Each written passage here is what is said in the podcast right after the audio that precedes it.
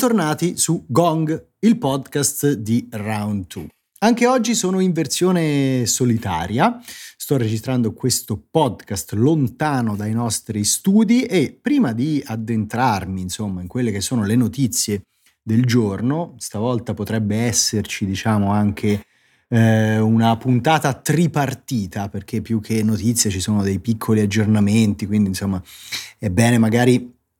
darne conto senza però entrare troppo nel dettaglio, anche perché è difficile dire di più di quello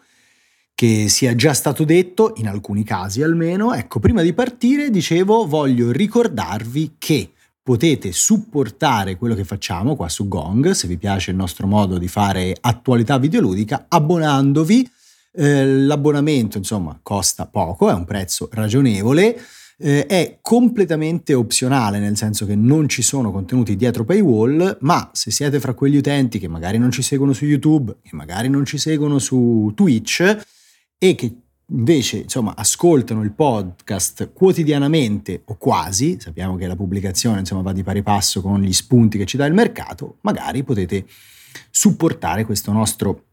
sforzo produttivo abbonandovi eh, altrimenti, insomma, un altro aiuto che potete darci è sempre quello di attivare le notifiche, diffondere questo podcast quindi condividerlo e suggerirlo agli amici e via dicendo. Entriamo adesso invece nel vivo delle questioni e partiamo da Activision Blizzard ehm, perché è arrivato un uh, post, non si chiamano più tweet, eh, visto che Twitter ha cambiato nome, è arrivato un, pod, un post appunto sul social network ormai insomma guidato da Elon Musk relativo all'inserimento dei titoli Activision Blizzard nel catalogo Game Pass. Sapete che ormai sostanzialmente, anche se l'acquisizione formalmente non è avvenuta, eh, il via libera affinché Microsoft possa acquisire Activision Blizzard King sostanzialmente è arrivato da ogni parte, quindi è solo questione di tempo e in molti utenti si chiedono che cosa succederà ai titoli Activision Blizzard. Li troveremo nel Game Pass? Li troveremo nel Game Pass al day one? Ecco, per adesso sostanzialmente ancora non ci sono dichiarazioni ufficiali, ma un indizio molto forte arriva da questo post. Activision Blizzard dice siamo molto felici di vedere insomma eh, le, ehm, l'entusiasmo crescente per Call of Duty Modern Warfare 3 eh, che insomma ancora deve uscire, è il capitolo di Call of Duty di quest'anno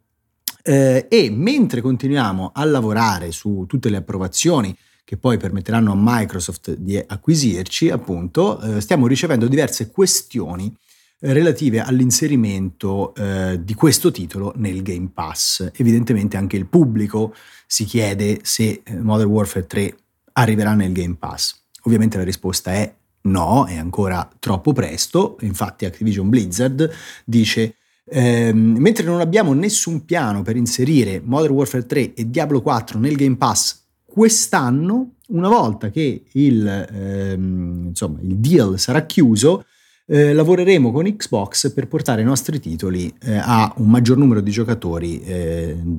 insomma, in tutto il mondo. Eh, ci aspettiamo di poter iniziare ad aggiungere i nostri titoli nel Game Pass in un certo periodo di tempo non specificato nel corso del prossimo anno. Quindi la risposta alla domanda se Modern Warfare 3 arriverà sul Game Pass al day one è ovviamente no, però c'è un ma grosso come una casa, nel senso che insomma dal, dal prossimo anno, non sappiamo ancora quando, eh, i titoli arriveranno e arriveranno anche, cioè nel senso, titoli prioritari di, di, di, di grosso calibro, anzi di un calibro enorme perché oltre a Modern Warfare 3 viene citato anche Diablo 4, sono titoli che, capite, eh, insomma, vendono milioni di copie, decine di milioni di copie e avrebbero venduto decine di milioni di copie indipendentemente, insomma, dal loro eh, arrivo sul Game Pass. Eh, quindi, eh, insomma, molti potevano anche pensare che nonostante l'acquisizione eh, Activision Blizzard e Microsoft, Microsoft stessa avrebbero deciso di tenerli lontani dal Game Pass, proprio ingolositi da queste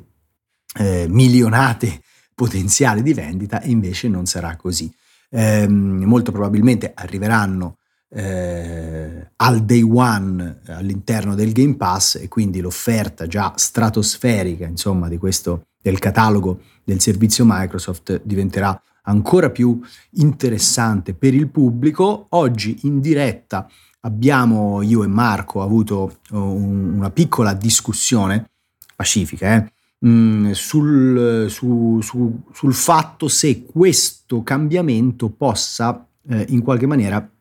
eh, velocizzare il processo eh, inevitabile per tutti e due di aumento del prezzo del Game Pass. Marco sostiene che prima dell'inserimento del prossimo Call of Duty, non sappiamo quale sarà il Call of Duty del 2024, ma ce ne sarà uno probabilmente, insomma, eh, nello stesso periodo, quindi in novembre, eh, il Game Pass aumenterà fino ad arrivare a 19,90. Io non sono del tutto convinto di questa prospettiva, secondo me il prossimo Call of Duty eh, potrebbe arrivare, eh, diciamo, come anche un altro cavallo di Troia promozionale, ecco, per raccogliere più utenti e più abbonamenti senza pesare sul costo del servizio, mentre probabilmente dal 2025 anch'io credo che eh, il costo del Game Pass possa avvicinarsi, anzi arrivare a toccare i 19,99, che sarebbe comunque un costo eh, sempre molto vantaggioso. Lo sarebbe già adesso senza l'inserimento dei titoli Activision Blizzard, dopo diventerebbe comunque, insomma, resterebbe comunque un servizio virtuoso eh, e eh, insomma, eccezionale per il pubblico anche se dovesse aumentare molto di prezzo. Su una cosa in generale però siamo concordi che da qui a tre anni l'arrivo di Call of Duty nel Game Pass possa sicuramente aumentare il numero di abbonamenti, non sappiamo di quanto, ovviamente Microsoft avrà delle sue stime e anche dei suoi obiettivi, eh, però credo che insomma da qui al 2026 eh, il, l'autunno videoludico eh, inaugurato appunto da questa grande produzione che ogni anno spopola possa ecco, essere un momento in cui il Game Pass può macinare nuovi iscritti. Vedremo insomma come eh, andrà a finire. Un'altra cosa importante da dire è che questa comunicazione ufficiale da parte di Activision Blizzard ci dice anche che ormai con l'acquisizione insomma eh, siamo praticamente alla fine. Eh, se Activision si è sentita appunto eh, così eh, di dare questo aggiornamento molto molto forte, un segnale molto forte addirittura sì, partendo da, degli, da delle richieste del pubblico, ma arrivando a menzionare anche Diablo 4, insomma, che è un titolo che eh, è già dietro le spalle, quindi magari eh, non era proprio eh, insomma, ne, ne, nella testa dei giocatori quando chiedevano dell'inserimento dei titoli nel Game Pass, evidentemente ormai ci siamo, mancheranno poche settimane, se non pochi giorni, per poi chiudere definitivamente questa, questo lungo capitolo e vedere come si evolverà il mercato. Come vi ho anticipato, eh, questa puntata sarà tripartita, in realtà questa sezione centrale è giusto un piccolo aggiornamento che mi sembra doveroso, eh, dopo insomma che abbiamo parlato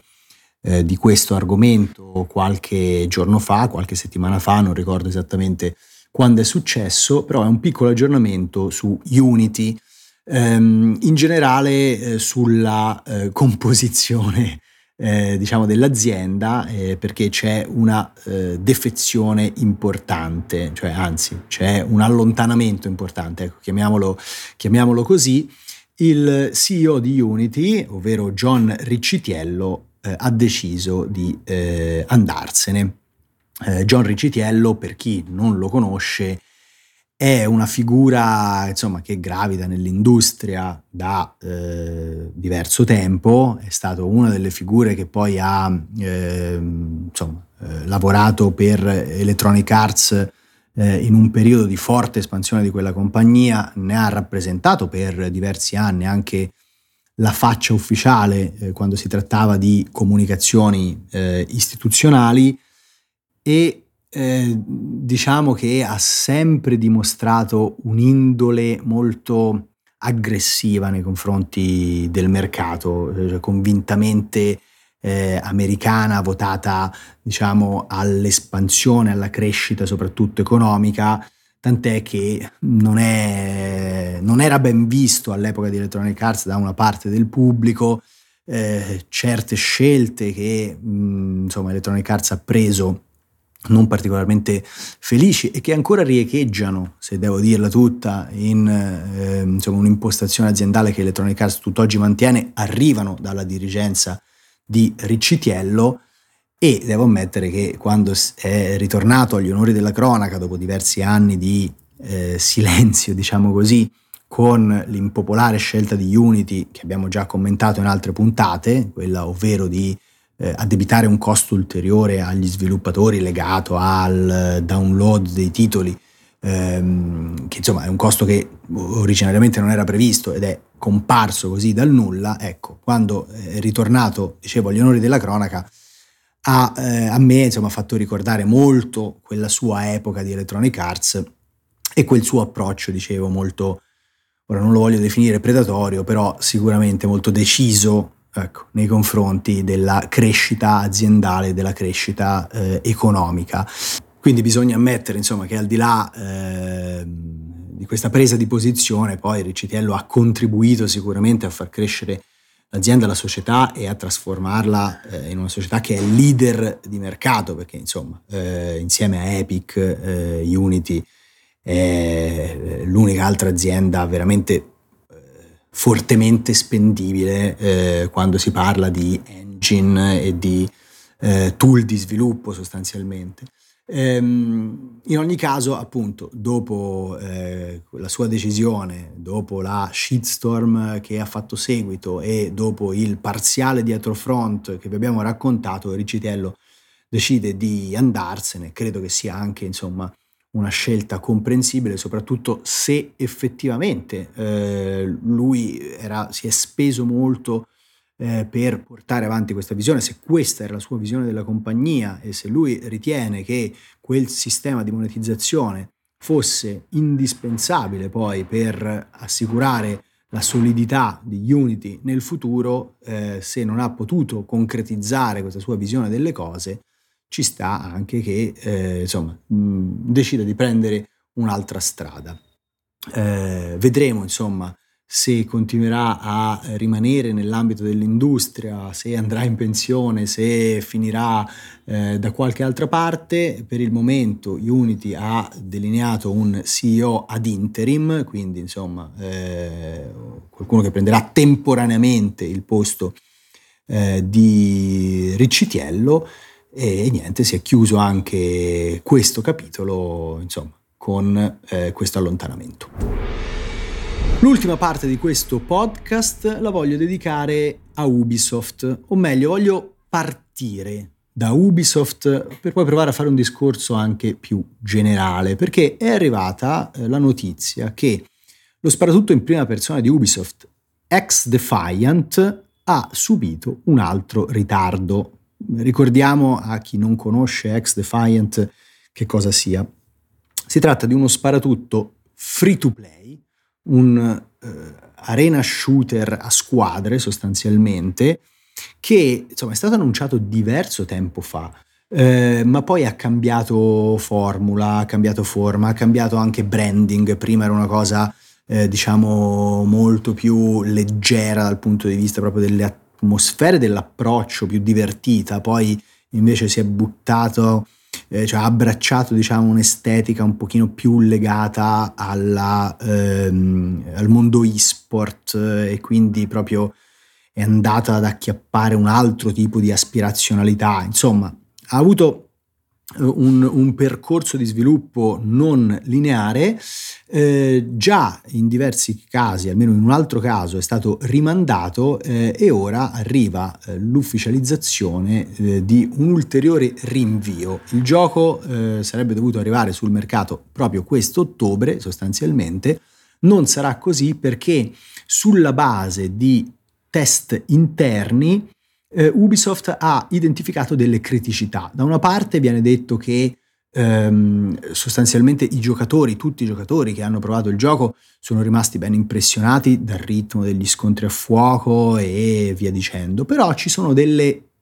mh, problematiche non meglio definite non si sa se legate alla struttura, alla progressione, che eh, non eh, rendono Ubisoft e il team di sviluppo totalmente sicuro del proprio progetto e quindi c'è bisogno di un pochino di più tempo di test, ottimizzazione e insomma lavoro creativo. Eh, ora, di per sé, insomma, la notizia non è una grandissima notizia, ehm, se non che ecco, mi sono accorto che siamo in una fase in cui tutti questi giochi che nascono come games a service, come games a platform, che cercano sostanzialmente di andare a monopolizzare poi eh, il eh, tempo libero dei giocatori e l'attenzione dei giocatori, sono in crisi e finalmente forse se ne stanno accorgendo le aziende stesse. Eh, Ubisoft ha già eh, un altro game as a service che è lì bloccato in un limbo da cui non riesce a uscire si tratta ovviamente di Skull and Bones, il gioco piratesco che eh, insomma per me, per me, per me, anche per il mio collega, anche per Marco, è un flop annunciato, c'è solo da capire quando flopperà, ma non se flopperà. C'è anche addirittura un altro gioco che parzialmente diciamo, si colloca in questo, in questo settore di Game as a Service, che è The Crew Motor Fest, che è uscito meno di un mese fa e già si trova in sconto. The Crew Motorfest è uscito, dico che è un gioco di guida, ma si colloca parzialmente, sostanzialmente nell'ambito dei Game as a Service, perché pure lui è stato annunciato con un piano di espansione annuale, con l'arrivo di 25 nuove auto e tracciati inediti.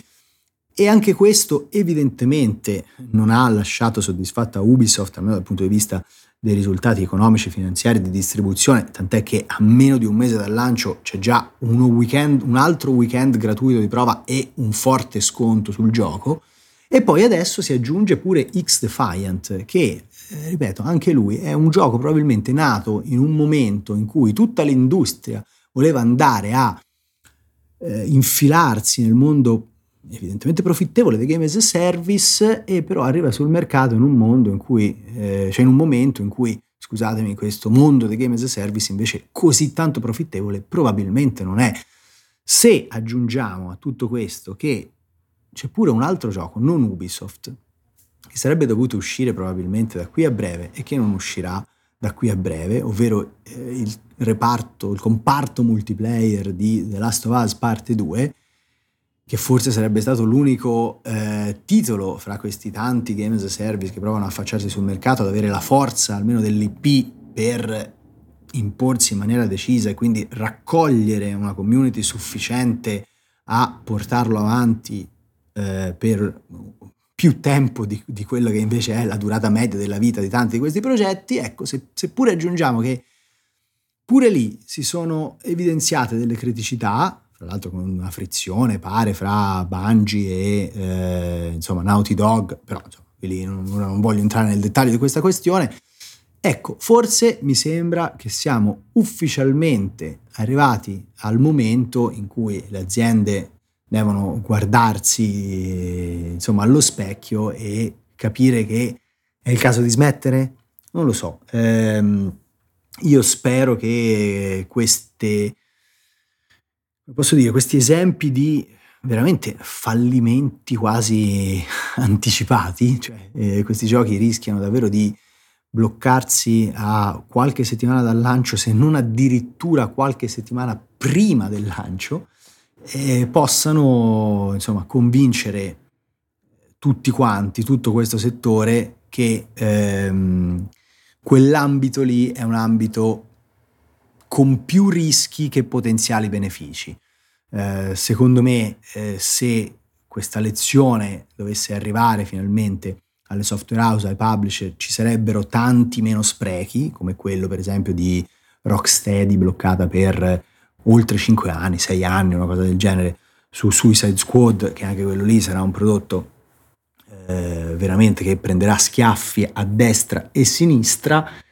e, e, magari insomma tutte queste software house non impiegate eh, su The Game as a Service potrebbero, non lo so, avanzare delle proposte diverse, provare a imporre delle nuove IP. È un mio sogno, è una visione completamente ottimistica, eh, di questo mercato invece sempre più in crisi creativa? Io ci voglio sperare fra Jim Ryan che se ne va, eh, che quindi forse eh, insomma, con sé porta via anche l'idea dei 12 game as a service di Sony, fra queste, eh, insomma, questi capitomboli sempre più eh, frequenti di eh, publisher che hanno provato a buttarsi in questo settore, forse, dico forse, ripeto, dita incrociate, il messaggio arriverà agli orecchi di chi deve. Da un altro punto di vista si potrebbe anche dire comunque, tornando alla eh, scaturigine di questa, di questa eh, sezione del podcast, di questa puntata, tornando dicevo a X Defiance, eh, Defiant, scusate, si potrebbe pensare che allontanarsi da ottobre, insomma, sia eh, alla fine eh, un, un um, una cosa positiva per Ubisoft, perché se avesse lanciato a ottobre schiacciato sostanzialmente fra Spider-Man, lo stesso Assassin's Creed Mirage che è sempre di Ubisoft, Mario, Alan Wake, Lords of the Fallen, insomma, il gioco sarebbe stato proprio eh, nemmeno dimenticato, non, non, se ne sarebbe nemmeno parlato, almeno al di fuori di, di, di chi già lo frequenta, perché magari sta sul server Discord perché è super impallinato, ecco. Magari questo allontanamento potrebbe anche, che ne so, da un certo punto di vista giovare al titolo, ma a me sembra che quando Ubisoft stessa comincia a parlare di criticità non meglio specificate, in realtà stia un attimino mettendo le mani avanti nel tentativo, forse disperato, di mitigare una caduta di faccia. Grazie mille per avermi seguito in questa puntata del podcast. Eh, con Gong torniamo nei prossimi giorni, seguiamo come sempre l'attualità eh, quando arrivano delle novità, ma insomma di qui a poco arriveranno anche le recensioni eh, di ehm, Spider-Man, di eh, Lords of the Fallen e di Mario che citavo anche nell'ultima parte di questa puntata, quindi se ancora non l'avete fatto attivate le notifiche perché ne vedremo delle belle. Ciao!